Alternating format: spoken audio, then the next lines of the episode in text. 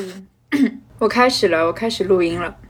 哇，这都几天了？上一期录制我忘了，四月初吧。反正从四月一号正式开始，一直到现在，完全没有出过门。哎，我先跟你说好了，我不知道等一下需不需要说，就是那个家族群里面，我看我很多那个亲戚都发什么，今天去工地上挖了多少笋，鱼都是刚从河里新鲜捞上来的，就是完全回归农村生活。我觉得不错，可以加。好羡慕啊，就是不丧的一面。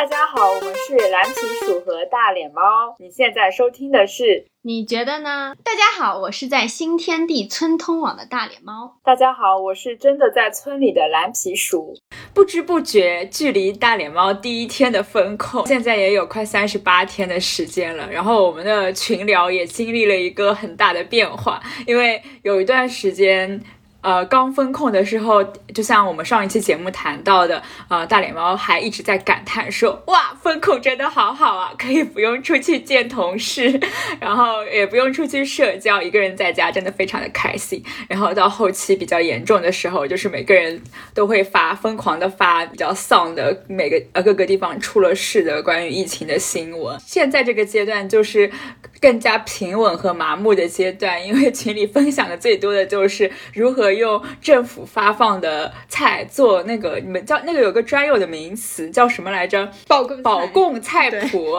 然后就我们就觉得这段心路历程，也许也是可以通过我们的节目来记录一下。然后大脸猫这边也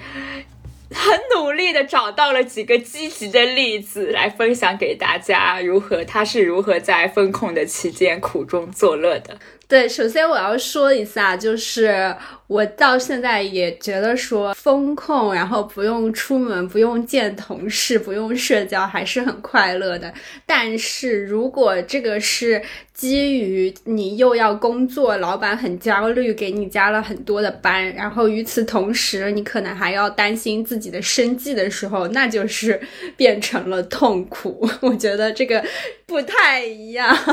然后我先说一下，就是我就这一个月的心境变化吧。就是之前不是网上有。流传一张图嘛，就是风控的五个阶段，就是第一个阶段，因为环境不适应，产生了恐惧和焦虑，然后第二个阶段是非常负面的、悲观的情绪，然后否定所有的事情，然后第三个阶段就是角色转变，逐渐开始适应监狱的生活，然后第四阶段是伏法认罪、安心改造，然后第五阶段是可能改造将会有一天结束，但。因为自己已经变得很社恐，要重新开始适应社会，然后我觉得这个还是蛮贴切的。因为其实我觉得从四月一号就是正式封控到现在，其实刚刚封控之前，就是上海不是说只是封五天嘛，所以我那个时候就觉得应该还是可能就五天就结束了，所以。一开始没有备很多的粮食，而且有一个很槽的点，就是那个时候我不知道为什么哪根筋搭错，我觉得自己不需要吃肉，哈哈哈，真是不可思议。我就觉得这五天的时间就是买一些蔬菜，然后我就想说那时候家里还有肉包啊什么，我就觉得自己不需要吃肉，这五天就让自己就是肃静一下。但是没有想到，就是过了这五天之后，这个风控又继续了，然后我就瞬间非常的焦虑，因为本来觉得就是说没有吃到肉好像就还好，但是不吃肉有一个点就是会很容易饿，而且觉得没有力气，而且你本来也不是那种吃主食吃的多的人，对不对？对，反正就是那个时候，就突然就是说要呃继续风控的时候，我当时真的非常非常焦虑，因为那个时候其实我家只有冷冻蔬菜，然后还有大概就是之前施莱姆店下单的那个肉包，然后除此之外就只有米，然后也没有别的东西了，然后可能还有两三包那种即食类的。吃的东西，但我想说，即食类吃的东西要留到最后，因为怕真的万一哪一天没有没有真的没东西吃的话，就可能可以吃一下那个即食的东西。然后我就记得大概其中有一天还是两天，我就把饭，然后酱油还有黄油就拌在一起，就是只吃这个，因为真的没有东西吃了。然后当时就非常非常焦虑。然后那个时候又因为那个居家办公之后，就是我们老板非常的焦虑，就一周给我加很多的班，就每天可能要从。早上十点一直上到晚上大概十点钟吧，然后你又没有吃的东西，然后那其实那一周我觉得就是风控的大概第二周，我其实非常非常的崩溃，我觉得，呃，就其实脑子里根本没有时间来想别的事情，每一天一起来就是想说今天怎么办，要怎么吃饭，就是这件事情，所以其实那个时候不能说是丧，只能说是。焦虑、恐慌，就是非常本能的一些负面情绪。然后又过了一周，是因为就是好像开始可以团菜了嘛，然后就加了那个小区的群啊什么的，然后就团到了一些菜。政府也开始发放物资了，然后就收到第一批物资的时候，我感觉突然就是安心下来了，至少就是不需要担心吃喝了。那个时候其实感觉就是情绪有稍微起来一些。但之后的话，又因为这个风控时间就是一直被拉长，然后网上又看到很多很多这种负面的消息，所以你会觉得说，就是感觉好像有一点看不到希望。再后来的话，就是到最近，最近的话就是也是有一种比较起伏的感觉，比如说就是现在上海不是分成三个。呃，等级嘛，一个是风控区，就是完全不能出门；然后管控区的话，可以是下小区；还有一个是防范区的话，就是真的可以出门。那因为我们就是小区之前一直有阳性，所以就是一直处于足不出门的管控区。但你想说啊，那过了十四天就可以结束了？但问题是，就是我们到第十五天的时候，就是第十四天的晚上。说，嗯，我们明天就是管控区了。第二天上午就看到有人出来活动，但下午的时候，我们小区又变成了封控区，因为其实前一天晚上又有人阳了，就相当于你好不容易熬过了十四天，你看到了希望，说，啊，就是下一步就是管控区可以出小区了，呃，可以出出门了，然后再下一步马上就要变成防范区，就可以出小区，但不是，就是过了十四天之后。就你才只有半天自由的时间，然后你又突然变成风控需，要变成就是足不出户十四天。我觉得就是你好像看到了希望，然后又突然就是打了你一巴掌，告诉你说回到现实吧，这个不是真的。就是我觉得这个其实反而比就你本来就在风控里面就一直这样的话，你也觉得啊算了，反正也也就这样吧。但你已经有希望，然后又。把这个希望给你浇灭的时候，我觉得这个其实是最最最痛苦的时候。所以就是，嗯，怎么说呢？我觉得整体而言的话，就是前期是真的是是恐惧、是痛苦，并不是就是丧吧。但是到现在，其实我觉得一些基本的生活需求啊，各方面都已经满足了。这个时候。嗯，是因为有更多外界的你看到的一些新闻，或者是你跟朋友的一些聊天，或者是我觉得有一个点就可能比较比较黑暗吧。但是比如说，就是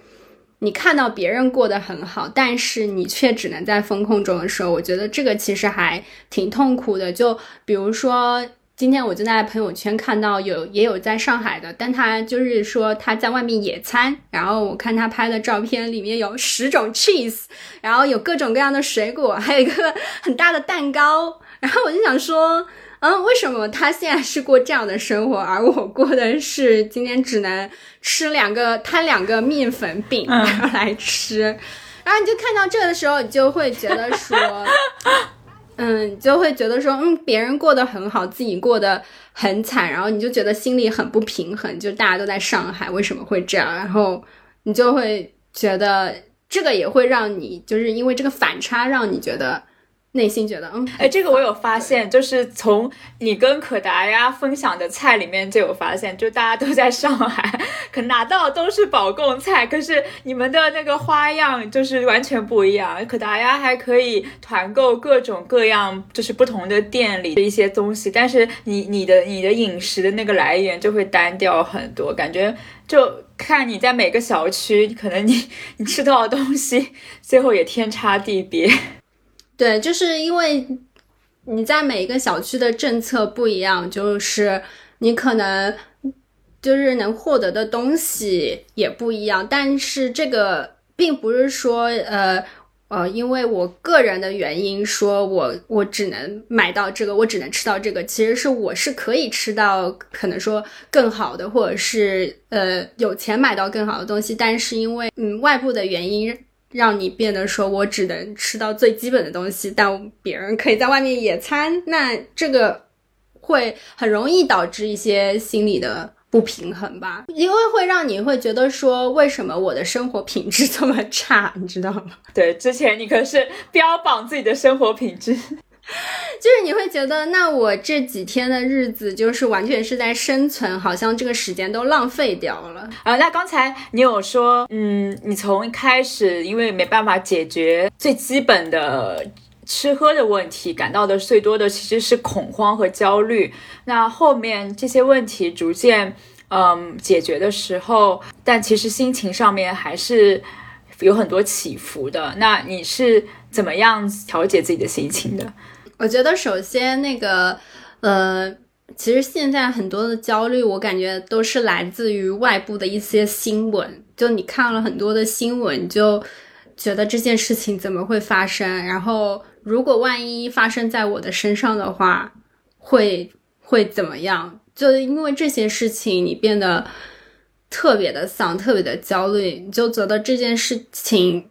不可能发生在上海。然后为还有比如说像之前说的很多那种发国难财的，就是卖一些次品啊，或者是怎么样，就觉得说天呐，真的有人这么的邪恶，觉得这个世界都不好了，你知道？这时候就你就唉，这个时候我觉得就少看这些新闻吧。我现在就尽量都什么上海发布啊，或者是别人发的一些有的没的新闻，我都少看。就是一看就立刻产生焦虑，就比如说这几天，应该是昨天晚上吧，突然又说要防控升级了，我一看到这个我又焦虑了，我又觉得很丧，我想说好不容易就是好像有有放松了一些，然后有看到呃朋友，比如说很多快递都发啦，然后可能看到可以出小区啊什么，你就觉得嗯好像有一点希望了。然后晚上突然来了一个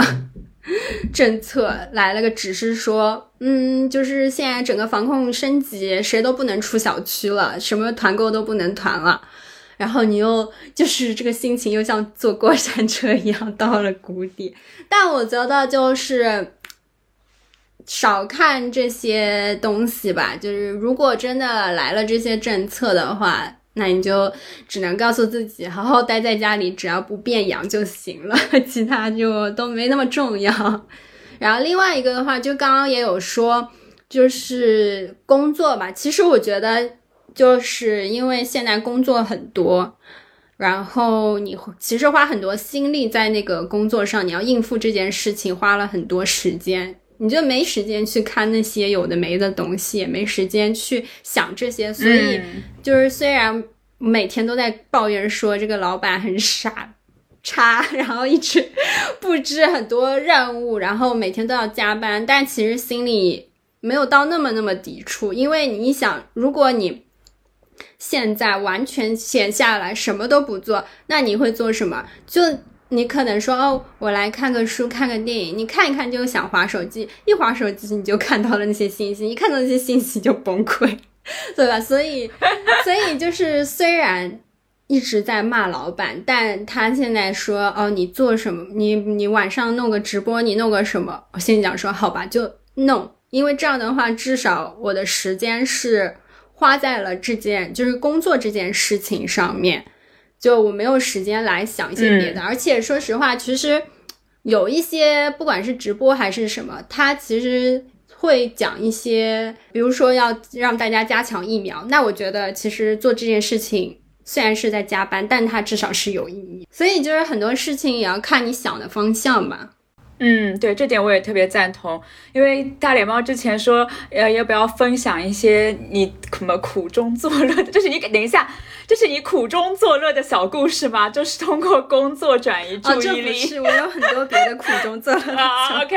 啊，OK，我那我先赞同一下，就是你说的这个，因为因为不得不工作带来的，就是。暂时能够把自己从原来那种沉浸在看那个比较抑郁的新闻当中这种状态当中抽离出来，因为我之前也是那样，因为那一周，嗯，就是上海的新闻刚。就刚开始蔓延的特别丧，然后每天都有一些很负面的新闻出来的时候，我也根本停不下来刷。然后因为就身边的朋友就都是在上海，然后大家都有各有各的，哎，反正就跟他们聊天就会觉得很可怜，然后深刻的共情，然后也会担心我爸妈什么的。但是，但是这件事情没有沉浸多久，因为那个礼拜有一个现实的考试，然后那个考试就是三天内要写很多很多字，用焦虑打败焦。焦虑，因为那个考试带给我的焦虑 实在是太大了，你知道吗？然后我就非常的恐惧那个考试，所以那那三天我基本上根本就没有刷手机，就非常沉浸在怎么样应付那个考试，怎么样把那个考试给做完的恐惧当中。然后真的是就是隔绝了那三天以后，整个人的状态就调整回来了。虽然一方面我还是很痛恨那个给我带来很多压力的考试，但是一方面也会觉得你说的对，就是暂时。时的抽离，然后让自己全身心的去做另外一件事情，应该，唉，带来的结果还是有用的。因为至少你做完这件事情，你可以看到一个成果，你就觉得说，哦，我不是每天都就是在那儿无所事事。你虽然很焦虑，但你最后就是说，好像是达成了一件事情，然后会让你心里有一些安慰。对。跟这个比较像的另外一个，我觉得就是想办法在群聊里面就少讲一些关于这些比较负面的东西。就是我觉得没有办法，你肯定会忍不住，就是看到什么，就你不输出这个焦虑，你憋在心里，我觉得真的是很难。有的时候还是还是要抒发一下，但是我觉得尽量可能大家在群里面就。聊一些别的，有的没的，或者是插科打诨一下。然后，因为我有的时候觉得，就只要一发这种比较丧的东西，然后大家就是你的焦虑引起了别人焦虑，大家就啊，大家都疯狂的输出焦虑。但你比如说，有的时候我就会话题一转，就是讲我最爱的 bartender 的时候，就虽然就是这个可能因为我周边的朋友都听出老茧了，但是你一讲这个就是换了个话题，然后大家可能来就是粗粗弄，这个叫什么？你再说一遍，粗粗弄 就是粗粗别人，你知道吗？就是这个普通话是什么？不知道，我怎么知道？就是可能来，就是自嘲或者他人来嘲一嘲你之类的，那就是这个，就整个整个群里的氛围就会轻松很多。然后我觉得这个可能也是一个比较好的方式吧。我觉得就是最重要的一点，就是跟你亲近的人保持沟通吧。还有一个我觉得比较好的是，我有看到，就是大家都跟邻里 建立了之前没有的联系，也是通过团购啊什么的，对不对？疫情里面让自己不是很丧的一个点，就是确实跟邻里之间的关系都拉拢了很多。那。就是首先 就是我楼下有一个阿姨，然后那个阿姨 很可怕，就是她人很好。我跟她认识是因为就是群里面她要买一个东西，但她不会买，然后我就说那我加你微信吧，你直接把钱转我，然后其他的操作就是我帮你全部都做了。然后那个阿姨可能就是 对我有什么误解，然后然后就是我帮他买好东西，他一上来就跟我说小帅弟，谢谢你。然后，然后我说阿姨，我是女生。”他说哦好的。然后第二天他就立刻给我发个美女你在干嘛？想你了。这，然后，然后我就觉得啊，阿姨虽然人很好，但你也不用想我。然后重点是那个阿姨还很搞笑，然后一直就是打电话给我，就是打微信语音，然后每次以为都有什么事情，结果她其实是很好心了，她就跟我说，她说。美女啊，我做了一个什么什么菜，我等一下给你送上来，好吧？我说阿姨真的不要了，我说我家里的东西也吃不太掉，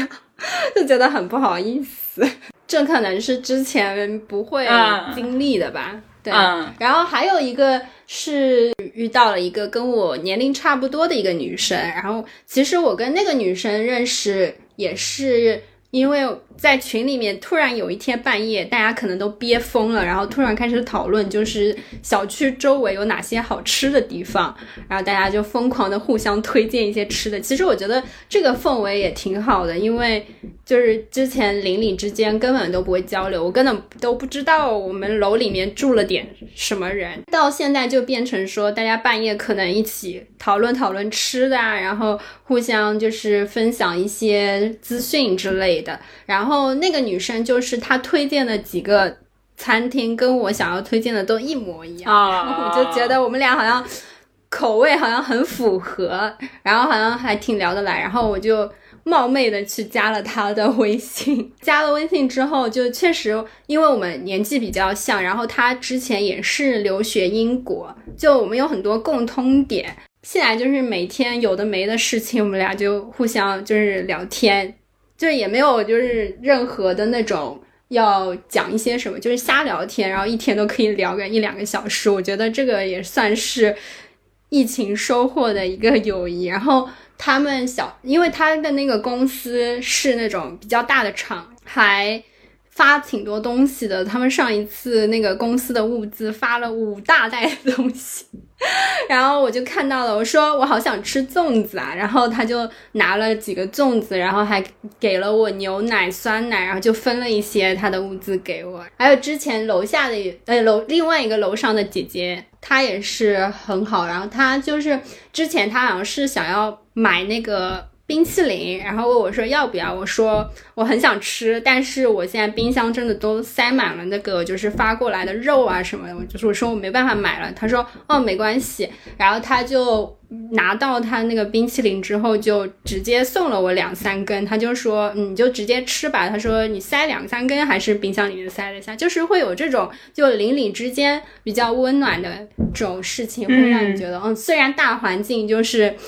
很。不是很正面吧？但我自己这栋楼，我们邻里之间大家的氛围还是很好的。但这个是之前真的是没有办法想象的，因为就之前有网上看到说，这个疫情虽然。有很多事情不如意，但是邻里之间的这个关系可能在十天里面进步了十年的程度吧。对对对对对，因为之前就是真的不会有人想要关心住在公寓楼里面的邻居都是谁的。除此之外的话，我觉得还有一个点就是刚刚正好讲到吃饭这件事情，因为就像前面说的，就我们小区里面。呃，给我们团的东西比较有限，因为他们之前可能是因为团购的增加，然后确实有阳性的人数增加，然后后来我们就小区里面团购就不让团一些比较，嗯，怎么说，就像那种面包啊什么，就只能团最基本的一些物资，所以其实每天就没有那么多花样，就是每天都要自己就是做一些。保供食谱，但我觉得好的点是，就你每天可以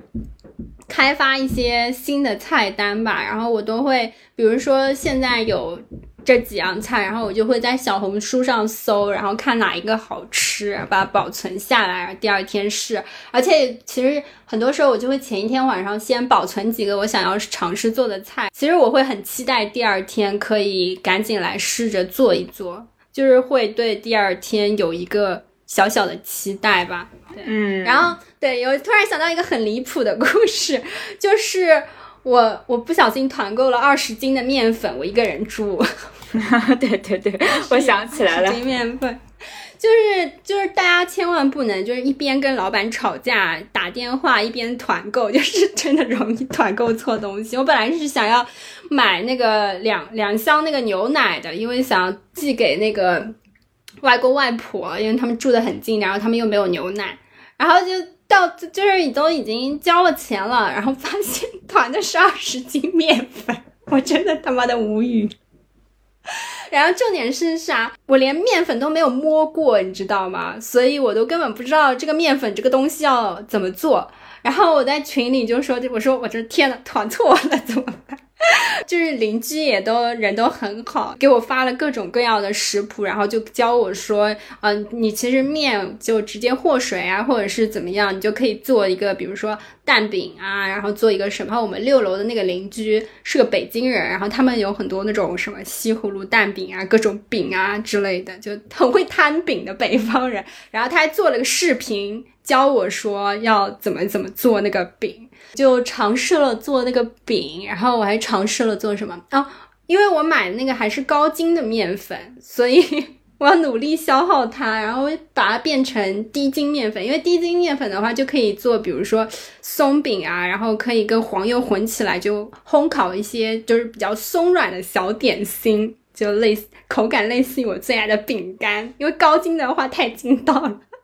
不够干，还必说。不符合我的口味，冥冥之中就是我觉得自己给你面粉，让你掌握这种以后自己做饼干的能力，你觉得呢？我觉得很有道理。哎，那你现在做成功饼干了吗？我没有做饼干，因为饼干的话要烘，要用那个烤箱。然后我现在做是像那种 Welsh cake，就是吃起来也是有点像司康一样，就是松松的，然后硬硬的那种。类似于饼干的口感，无限接近饼干，然后今天早上吃了就觉得很幸福。然后，但是呢，因为就是我买的是那个高筋淀粉，然后我要把它变成低筋面粉，我就要先把它蒸。蒸二十分钟，把那个筋去掉，这些都是我新学的技能。然后它蒸完之后，它其实是一块一块硬的，然后你要用手把它就是粉碎，然后变成重新变成粉末状，然后再用筛子把它筛出来，就是筛成真正的面粉。这个可能要花一个小时的时间吧，但我就觉得这个整个过程很治愈，因为你就会，比如说你就放个音乐或者放个播客，你就一边听播客。然后一边就是手在那边就是 磨那个面粉，就像以前我是玩数字油画，但这样对眼睛不好，所以现在换了个更健康的方式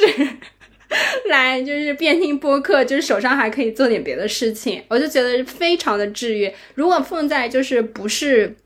疫情的时候，我不可能花一个小时在那边就是磨那个面粉、筛那个面粉，我觉得这个是浪费时间。我就，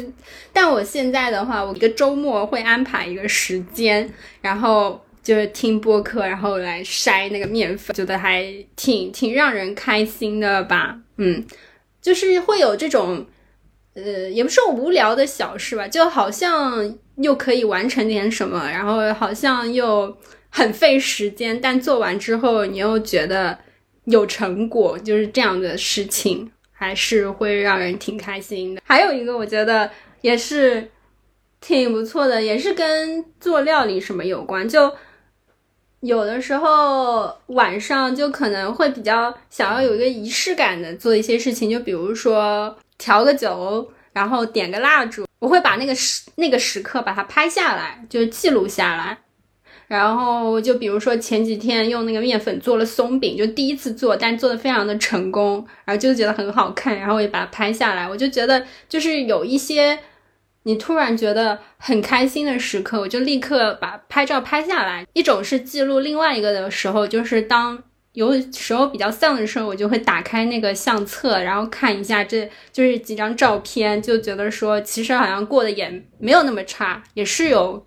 开心的时候，所以我觉得这个还是一个挺好的方式。这样的话，万一之后比较丧的时候，就还可以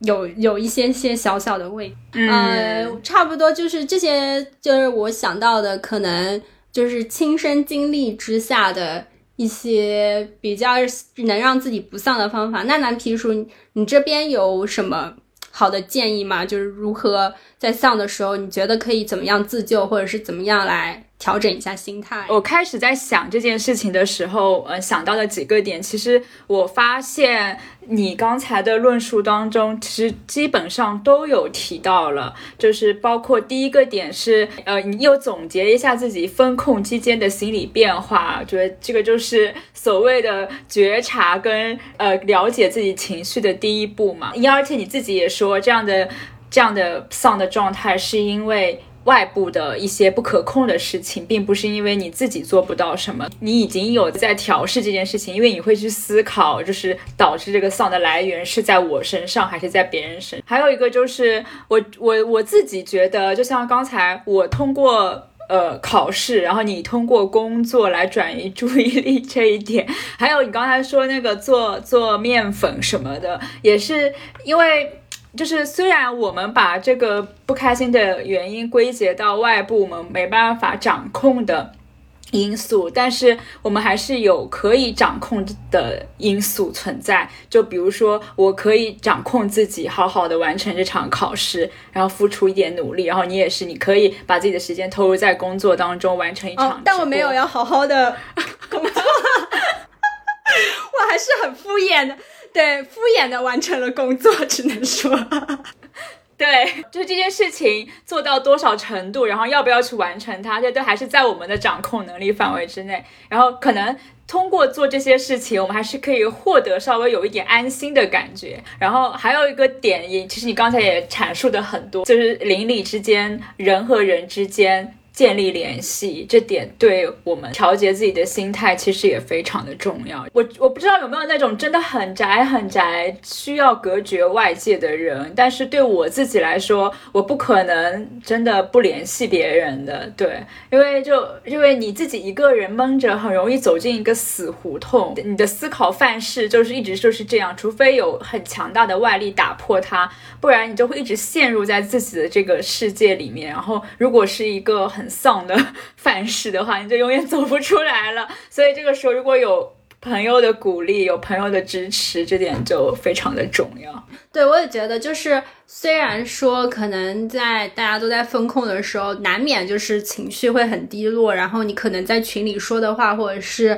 你跟父母啊、亲人讲的一些东西都非常的负面。但我觉得你把它表达出来，总比你自己完全闷在心里要好。因为你闷在心里的话，真的很容易就是这个思维就越陷越深。其实我周边有一个嗯同事，因为她现在已经怀孕了，但她的老公因为可能因为工作上的原因就没有办法陪在她身边，所以她非常容易焦虑。就我们可能在群里发一个也没有。这么严重的东西，就比如说啊，我们又发物资了，而且我们发了很多物资。那可能如果你放在别的地方，大家可能说啊，好羡慕啊，或者是说啊，你们发了很多，或者是就是吐槽一下说啊，不愧是菜区房啊什么之类的。但我一发到那个我们我们那个群里面的时候，那个。孕妇的同事，她就会很焦虑。她说：“天哪，发这么多东西，我们肯定要分更久的时间了。”立刻会有这样的心理，因为之前也发生过这样的情况，就是疫情刚开始的时候，他就变得很焦虑，讲说啊，疫情变得更严重了，那我一个人未来要生孕要怎么做？然后她也没有跟她老公讲，然后也没有跟别人讲，就突然有一天我们在办公室里面正好讲到说啊，可能之后要风控什么的。但那个时候还不知道，然后他就立刻哭了，就流泪，然后我们才知道他其实心里已经担心了很久。我们问他是发生了什么，他那个时候才告诉我们说，哦，他很害怕，万一之后疯了，他很难就是去医院去养小孩或者是什么，他非常非常焦虑。但他之前都没有跟任何人讲，然后但是后来是因为这个契机吧，他突然爆发了，我们才知道，那我们再去安慰他，所以。就是有的时候还是应该赶紧，就是把把你的情绪可以讲出来。焦虑的话，其实你跟别人讲，虽然也有可能，就像我刚刚说，在群里带去很多很多负面的情绪，但我觉得更可怕的是你完全不讲，然后到了某一个点你就崩溃了，然后周围的人又不知道。我觉得这个其实是更让人害怕的吧。嗯，尤其是而且是她如果是孕妇的话，应该本身精神压力就比我们应该大很多很多。所以刚刚我们说就是说啊发物资那个时候，然后他说了这样一句，我立刻在群里说，我说哦没有啊，就是因为之前大家都觉得物资很少，所以可能跟居委会就是争取了很久。我说现在不发物资肯定要被大家骂吧，哈哈哈，就类似这样打哈哈的。然后他立刻就说哦对对对对对。但如果他就只是埋在心里的话，那可能他的焦虑真的会越来越强了。那刚刚讲到了一些自救的方法，然后，哎，我觉得其实还有一点，呃，最后我没有讲到的，就是可能可以看看书、看看电影、听听播客。我个人就是这样，就是可以逃避一下就是现实的情况，然后到另外一个世界。那，嗯。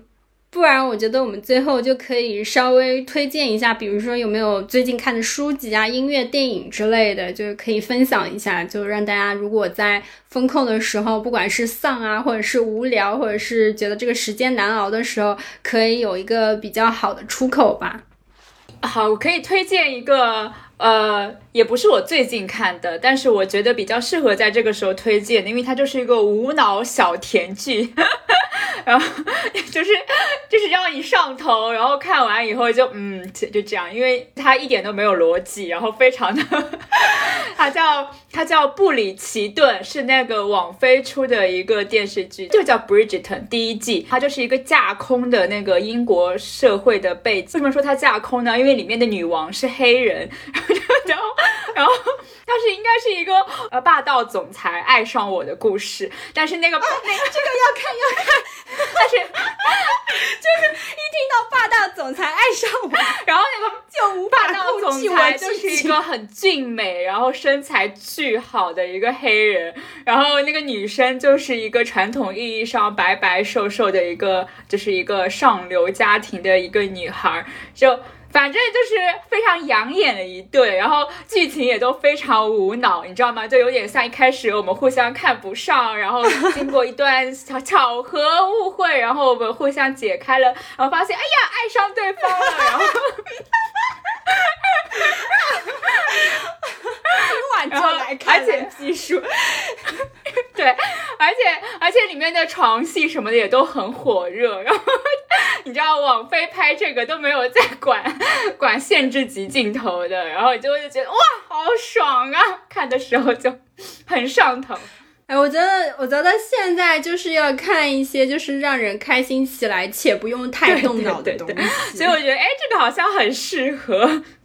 哦，那我推荐一个电影吧，就前两天看的一个电影，叫做《绅士爱美人》。就是英文应该是 gentleman prefer，这个听上去也很无脑，也是无脑剧，哈哈哈哈！就是这个应该是，嗯，好像是一九五零还是一九六零年，应该是那个玛丽莲梦露最有名的一部歌舞剧之一吧。那个年代的歌舞剧，也就是唱唱跳跳，然后也没有什么很复杂的或者是很沉重的剧情，呃，就是讲一个女生怎么钓一个金龟婿的。然后里面有很多很多歌舞的部分，你就会觉得看得很轻松，而且玛丽莲梦露又是就是性感尤还整就整个也是看得很养眼，而且就比较欢快一些吧。然后我那天就调了个酒，然后边喝酒，然后边有香薰蜡烛，然后还有这个好看的电影，就觉得比较放松一点吧。嗯，那你还有啥吗？哦，我再推荐第二个，就是最近看的一个漫画，然后这个漫画它它就比较有教育意义了。这个漫画它叫《蓝色时期》，叫 Blue Period。然后这个蓝色时期就是致敬毕加索的那段蓝色时期。它讲的是日本一个呃美术生，然后从高中考到日本最好的美术大学，然后在大学里面一步步怎么样。呃，努力的，然后怎么样通过呃学习画画、学习艺术，发现自我，重新找寻人生的意义。所以是日本漫画是吗？对，它是日本漫画，是最近的吗？呃，是的，因为它还在连载，而且它连载更新的很慢，就一个月好像只出更新一次，我都我都是要就我因为我是很可能半半年之前开始追，然后要攒很久才能看一次性看完那种。但它我觉得就还蛮好看，因为它那个心路历程展现的非常的仔细，然后又可以学习到跟呃美术相关的各种专业的知识，你看觉得还是有教育意义的。然后哔哩哔哩上面有原版，OK，那我也既然你要讲教育意义，那我本来还想推荐个无脑，那不行，我也要 不能输蓝皮书。那我要推荐的，我想推荐的是那个《新世纪福音战士 EVA》，我觉得这个很好看，因为首先它可以先有二十六集的动画片，然后有两个旧的剧场版，然后四个新的剧场版。且还有一个幕后的那个纪录片，所以你一套看下来，就可能一个礼拜就过去了。就是首先它很杀时间，然后另外一个的话，我觉得这个剧情也是很厉害，因为整个剧情就希望大家不要喷我，因为我就是随便乱理解的啊，就是。你说吧，就是在在我看来，整个剧情就是讲人类要灭绝了，人类这种生物就是不 OK。然后他最后有一个很有名的人类补完计划，就是大家都融为了一体，成为一种液体在那儿流淌。所以我觉得很适合当下这个世界，就是大家 就是大家都不太 OK，那就算了，就是大家都成为一个整体，然后在这个地球上流动就好了。所以我觉得这个看看完又丧又开心。好的，那蓝皮鼠人，那抛开这些，你最近有在看什么好看的吗？我最近 不要不要这么什么治愈向啊，不要什么有深刻教育意义。但我不得不说，我从我从我从去年出国以后，呃，沉迷于呃一部接一部的沉迷于国产的电视剧，